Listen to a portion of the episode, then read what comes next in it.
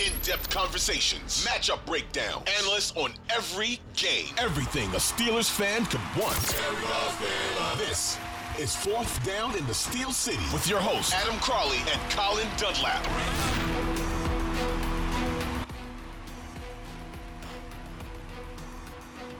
It's Black Friday, baby! Steelers Colts on Monday, which means we've got a full weekend of being able to watch the NFL just after we had all of yesterday being able to watch the NFL. I dig it. I love when the Steelers play on Monday night. To me, it's the best time to play. Big sneeze. Tried to get to the tissue and turn the button off in time. It did not happen. But you get to watch all the other NFL games, and let's face it, the Steelers stink, so, eh, no stress for a weekend. A man who brings us much stress, Matt Canada. He spoke yesterday, and guess who was there? Our very own from 93.7 The Fan, our sports director, Jeff Hathhorn. Let's hear what Matt Canada had to say, and we'll break it down for you right here. Matt, what's uh, changed in the running game that's made uh, Najee so effective last week? Uh, combination of everything. I think we're running. You know, I think we're obviously continuing to. We talked about it back in the summer camp, the running zone, and getting work together. They're doing a very good job. The tight ends are doing a good job, and I think Najee is, you know, back to full strength. He'd probably tell you that. I think you see a difference in his approach as he attacks the line. And Okay, so Matt Canada talking there about the running game and talking about Najee Harris being healthy. It's something that Najee Harris did not bring up. When he was struggling, he would not use the health as an excuse. The last two games, we've seen the best out of Najee Harris. You wonder if the injury was the main cause. Now, I had long said Najee Harris had a steel plate in his shoe, not a steel plate in his brain. And so hitting the hole, picking the wrong hole, didn't make much sense to me. But you do wonder if the injury was a big reason for his struggles. And I was on the Najee Harris is a bus train. I never wanted the Steelers to draft Najee Harris in the first place. I am generally anti running back in the first round. So perhaps there was some confirmation bias there. But he's played better the last two games after the bye week. That can't be an accident. Now, I do think Doug Whaley pointed this out. Brad Spielberger pointed this out.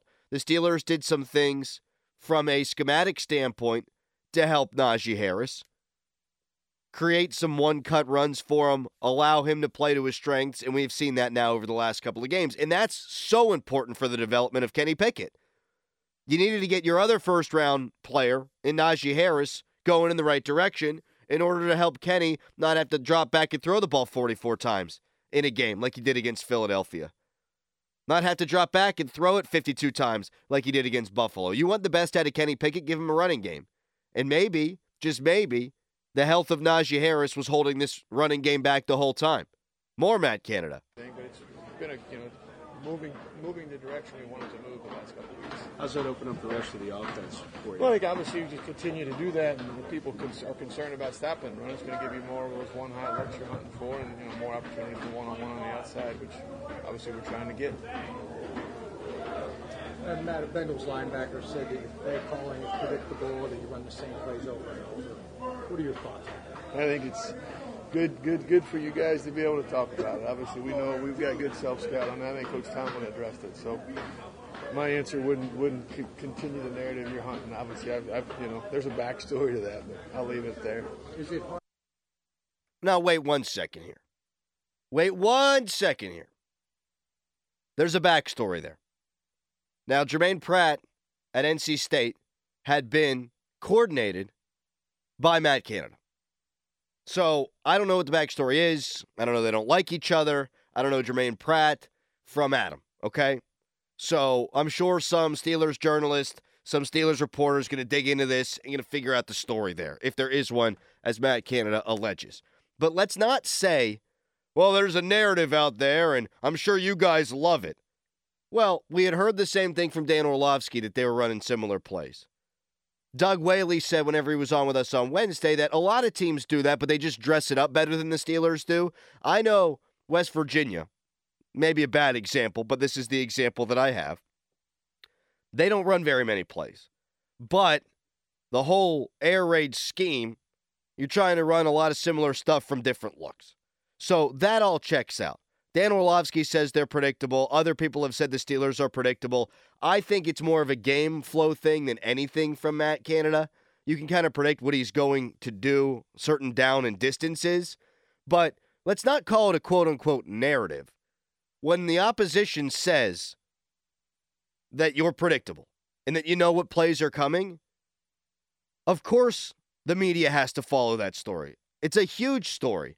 It was said about Randy Fichtner by the Washington football team at the time and the Baltimore Ravens back in that COVID year. Steelers started 11 and 0. They beat Baltimore on that Wednesday at 5:20, which is the weirdest kickoff time in NFL history.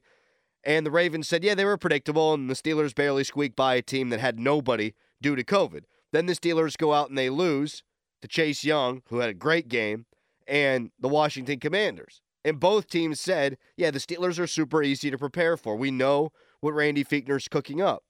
And that's not a narrative. That's the opposition saying it. So, of course, you have to follow it. More, Matt Canada. Hard to not get to explain your side because obviously you can't say what you would have done, but how difficult is it? I've got it. I, I've said it and I mean it. I got the greatest job in the world. And part of that job is the privilege of stand here and you know, it is what it is. Like we can, I can go. We can do it right now. I can go through the second half play by play if you want, tell you exactly what happened. But I'm never going to put it, you know, on our players or anything else. If it doesn't work, it's on me, and that's part of it. You know, your, your plays have built-in options. They do. So how is that predictable? When you have, say, four options. You're putting me in a spot. Where I can't answer that question. You know, what I mean, I, I, I appreciate your question. Obviously, it was brought to my attention. It was said. I've known Pratt since he was in high school. You know, again, there's as you guys do all your investigating under. There's sometimes there's more to stories and fun than, but it is what it is. It, it's a good good thing. We didn't win the game. We were not good. Okay, I'm just to stop him right there. I actually feel bad for Matt Canada right here. I do. I'm a human being. I feel bad for human beings. And you know, I've crushed Matt Canada on this show over and over and over and over again. But, Matt, Jim Wexell's trying to help you out there, man. He's giving you the floor. He's giving you the opportunity to say, hey, man, my offense is not predictable. And Matt even says, I could go through it here. I just choose not to. I know he doesn't like meeting with the media. And I know he has to feel like he's the big scapegoat by people like me who get behind a microphone and our guys on the morning show and the midday show and the afternoon show and whoever's doing the evening show. He has become the lightning rod. And so he has to think every time he gets up there to talk to the media that they're out to get him. But in this instance, Jim Wexell is absolutely giving him out. He's giving him the opportunity to take secret door number three, which is hey, Matt, tell us a little bit about your offense. we all talk about your offense, we all try to break down your offense. Why don't you tell us how your offense isn't predictable, built in options, things of that nature? Then Matt Canada wouldn't do it. Now, if he doesn't want to do it, he doesn't want to do it. I suppose I understand, but you have an opportunity here to get out, and he doesn't take it. And what's that line from Ted Lasso? Be curious, not judgmental. You want to think about what other people are going through. Matt's been beat down by the media so many times over and over and over again. I don't think he trusts Jim there. And I think Wexell's a really good reporter. He doesn't trust him there. He's not taking the out. Help yourself, Canada. Enough in the second half. We called a screen on the first play of the second half. Had two guys out there. Didn't work. Called a run on second down. Didn't work. Third down, somehow their corners miraculously got his arm around uh, Diontae's hand warmer there. We were trying to get the ball to him, so it didn't work. Uh, next series there, I think we ran the ball into a two shell look. That's what we wanted to do. Had a good run. Called a screen into a blitz, which I'm sure you know is what you'd like to do. Didn't work. Third down, you know, so I'm like, I could do it the whole way through, but it is what it is. We, we, we did. Okay, so he does take the out there a little bit, but then he sort of puts the execution on the players. And you know what? There is truth in that. Like, I kill Matt Canada all the time. All the time. It's almost lazy that we kill Matt Canada all the time. But there is execution, there's an element there. And you know how I feel about the Steelers skill position players good, not great, and overrated. And they're overrated and good, not great because there is some inconsistency there with those guys. So that plays into it too in that second half. No doubt about that. Not produce the way we've done it. If you look at the game, we had a third down in the first half, right? Throwing the ball to Najee. They went to cover zero, had a play on Najee in the defensive end. It didn't didn't work out. That's four points we got to get. Got to get that. And then we get to the turnover that TJ got. We get down there, have a ball down there, have some guys that you know play doesn't execute the way we want it to. Second down, a decent run. Third down, we don't get it. That's that's that's eight points. Then we call the flea flicker in the second half. Then we just don't quite get it, you know. And then we have a couple penalties. So there. All right, well, there's the thing.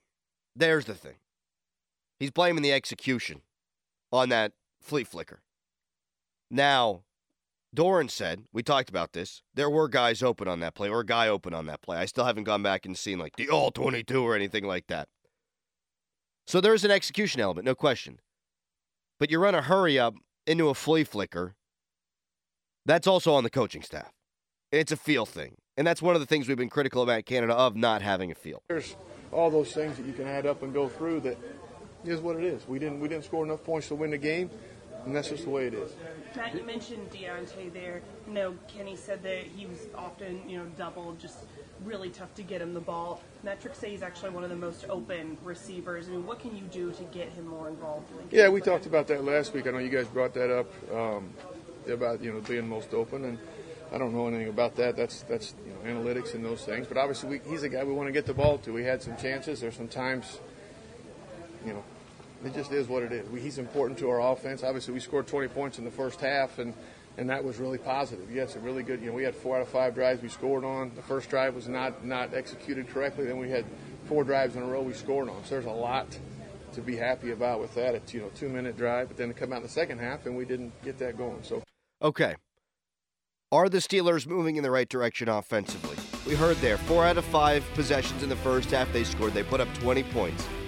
Is that enough for you to think that there's some positive momentum for the Steelers offense, even despite how the second half went? We'll get to that coming up next. Plus, we'll hear from Diontae Johnson. Jeff Hathhorn was down at the Steelers facility yesterday, so why wouldn't we use what he gives us? He worked on Thanksgiving. I'm working on Black Friday. We're a team.